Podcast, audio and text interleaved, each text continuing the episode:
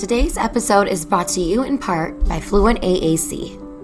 Fluent AAC is a company that creates some of the world's most advanced AAC technology. Now, why I love Fluent AAC so much is its ease of use and its diverse characters and representations of the app. This app really strives to be accessible for all kinds of users to ensure that their AAC users are prioritizing both the well being of long term language development and focusing on people and connection. Fluent AAC is committed to every single customer. They take a holistic approach to product design that centers around the whole person and not just imitation. New users can get a seven day free trial of the Fluent AAC app to use for iPad. And if you head over to fluentaac.com, there are tons of free and printable resources for you to start using with your littles right now. Hello, my beautiful Speech with Rach fam, and welcome back to another episode. I'm your host, Rachel Musial, M A C C C S L P. And as you all know, it is February, and it is the month of love. And in the field, the medical field, the therapy field, the education field, we are all so good, so, so good at giving love to everyone else but sometimes not giving love to ourselves, right? That self love, self acceptance piece can be really hard, especially with the pressures of social media. I think social media has done so many incredible things for our field and for the world in general, but it's important to know that social media is not true life. And you really should not be comparing your life to the things that you see on social media or really in general. And so, in today's episode, I'm going to talk about why it's really important to not rely on and compare yourself to other clinicians and people in the field around you, but rather look to them for influence and inspiration. So, let's get started.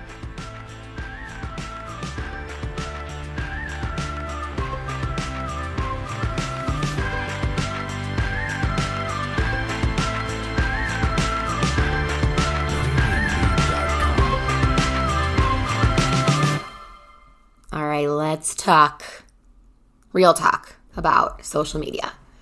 So, when I was in grad school, maybe this online community existed, but not as much as it does now. I was in grad school in, oh my goodness, 2016 to 2018, so those two years. And during that time, there were some people I followed on Instagram but I think that I got a lot of therapy ideas and inspiration at that time from Pinterest.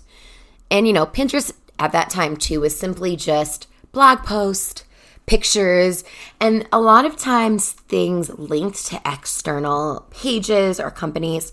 But I really only used the ideas. I wasn't necessarily looking at the therapist behind all of that. And then when I moved to Los Angeles, I started noticing the online speech community growing more and more and more. And again, I was on it, a part of it, using it for inspiration, but not really doing too much. And then last March of 2020, when COVID hit, I freaked out when I saw my caseload drop dramatically and I started Speech with Rach. And when I started at the time, to be honest, I had no idea A, what I was getting myself into, what it was going to turn into, and actually how much I would grow and connect with others from it. So, I love and I hate social media for a few different reasons. I think that some pros of social media is that you can connect with a community of like minded individuals especially during COVID when maybe your cohort isn't meeting in person. Maybe you don't have those in person interactions. There's still that online community of people that get exactly what you're going through and they're going through it at the same time as you. So I think that sense of community and connectedness, even in a time when we can't physically be present, has done a lot for just reassuring our community that there's others out there that are going through the same things. I know myself, I've gained so many incredible friends from Instagram. I mean, women across the world, across the nation that I've met in person, that I will meet in person, that I've collaborated with.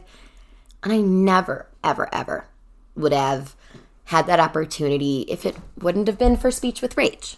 So I am really thankful to Instagram for bringing me some of my deepest and closest connections thus far in life, which is pretty crazy to me. I also think that social media is a great place, like I said, to find connection through struggle. Um, especially on my page, I really aim to be open and vulnerable with you all because when I was going through those things in my life, all I wanted was someone to connect with and say, Yeah, I know what you're going through. So, beyond having the connectedness of speech, we also share a lot of deeper issues that we go through as a community. And it's nice to know that you can connect with other people in your field going through the same mental health, other other issues as well, health issues, whatever it may be. I think that Instagram as well is a really great place to draw inspiration. I mean, our field is filled with creatives. I don't understand how some of these women have the creative capacity that they do to be mothers and create these bomb materials. It is seriously incredible to me. It's so empowering to see all these badass women doing just more than their typical job requirements. You know, doubling their income, making more money, providing for themselves in creative ways.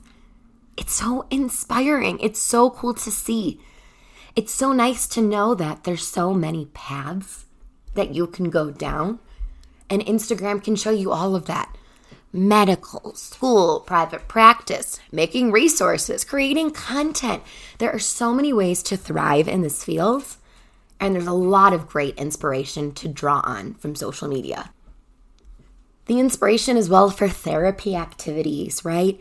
Therapeutic techniques, ideas, money savers, time savers. I mean, it is like a treasure trove of knowledge on there. However, I think that it also can be overwhelming at times. And sometimes what you see might not always be the truth. So if you're someone that's in graduate school or in your placement, maybe struggling to maintain your caseload, and you see someone that is doing what you're doing plus running a business and being a mom, it wouldn't be absurd for you to say, wait a second, what? How are they finding this time in their day? And to maybe start to unconsciously, subconsciously compare yourself. And what we forget is that we get to control what we put on Instagram, right? Me as an influencer, as whatever I am, I get to control what I post. I don't get to control my emotions. I don't get to control my day to day. There are so many bits and pieces of my day that I don't put up and I don't share with you. And it doesn't give the full picture of what's going on. I hate to take a grim turn on this, but unfortunately, we've seen in the past in other fields that social media can be really deceiving when it comes to mental health and happiness a few years ago there was I believe she was a runner in on, in Penn State and she unfortunately took her own life and her family and friends, her Instagram followers had no idea. Because online she presented as though she had it together. And why shouldn't she? Maybe at the time she didn't feel safe becoming vulnerable. She felt as though she needed to upkeep this image. And it was so deceiving and shocking to the people around her. And what it just shows you is that we all have a story behind the scenes. And what we're putting on social media is only a part of it. And typically, for most influencers, it's only the best part of it. On my page, I do try to be a little more vulnerable with you guys and share other things. But I mean, there's definitely a lot that I don't share with you haven't shared with you and may not share with you in the future because I'm still processing that myself. I don't need 9,000 people judging me or questioning me or wondering what I'm going through when maybe I'm still struggling with that. So I think while Instagram can be inspirational, it can also be a little bit deceptive. You might be looking at someone's chapter 26 and you're on chapter 2, and that's okay. We are all at different points in our journey, and we are supposed to take that time to get there. So, my biggest caveat to people that are looking to gain inspiration or ideas from Instagram, TikTok, Facebook, whatever, so be it. Just know that, again, people are controlling what they put on there. They can censor, they can edit, they can crop. There's so much that we can control with the internet. What really matters is what's going on in the day to day. And so, those are sometimes the things you don't see. Just because someone is loud and forward about something on social media doesn't mean that they're practicing it in their real life. Or maybe because they're quiet about it means that they're practicing it so ferociously in their day to day that they can't bear to post about it anymore in social media because they feel like it, it consumes them anyways.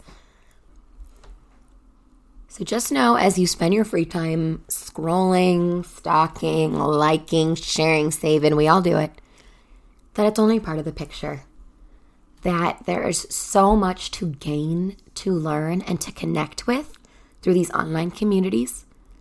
But it's also important to put your phone down and find what makes you vibrate your highest self outside of social media. Doing things just for you, not because you're doing it to post, but you're doing it to do it because it makes you feel good. I am curious from all of you to what are your thoughts on social media? What if some things have been that you have learned from social media that you've struggled with? Share with me. I'm going to be posting a question box about this on my Instagram. And if you listen to this episode as well, take a screenshot and share it and tell me what social media has done for you or maybe taken away from in your life. I always love to hear what you all have to say, and I love connecting with you all so much. I also want to take the last few minutes here to do a little shout out for my webinar that is now open. So, Marie from Thanks Morris and I have created a Mindfulness 101 three hour online workshop. This is for undergrad and graduate students that are struggling with setting boundaries, imposter syndrome, stress, anxiety, and just grad school and life balance. In this workshop, we're going to take you through how to incorporate mindfulness practices into your life, personally and professionally, to survive school. Tickets are available through the link on our profiles, and the early bird tickets will be on sale at the $30 price until next week. So make sure you grab them and join us on this event on Sunday, February 21st at 1 p.m. Mountain Standard Time. I'm looking forward to seeing you all there.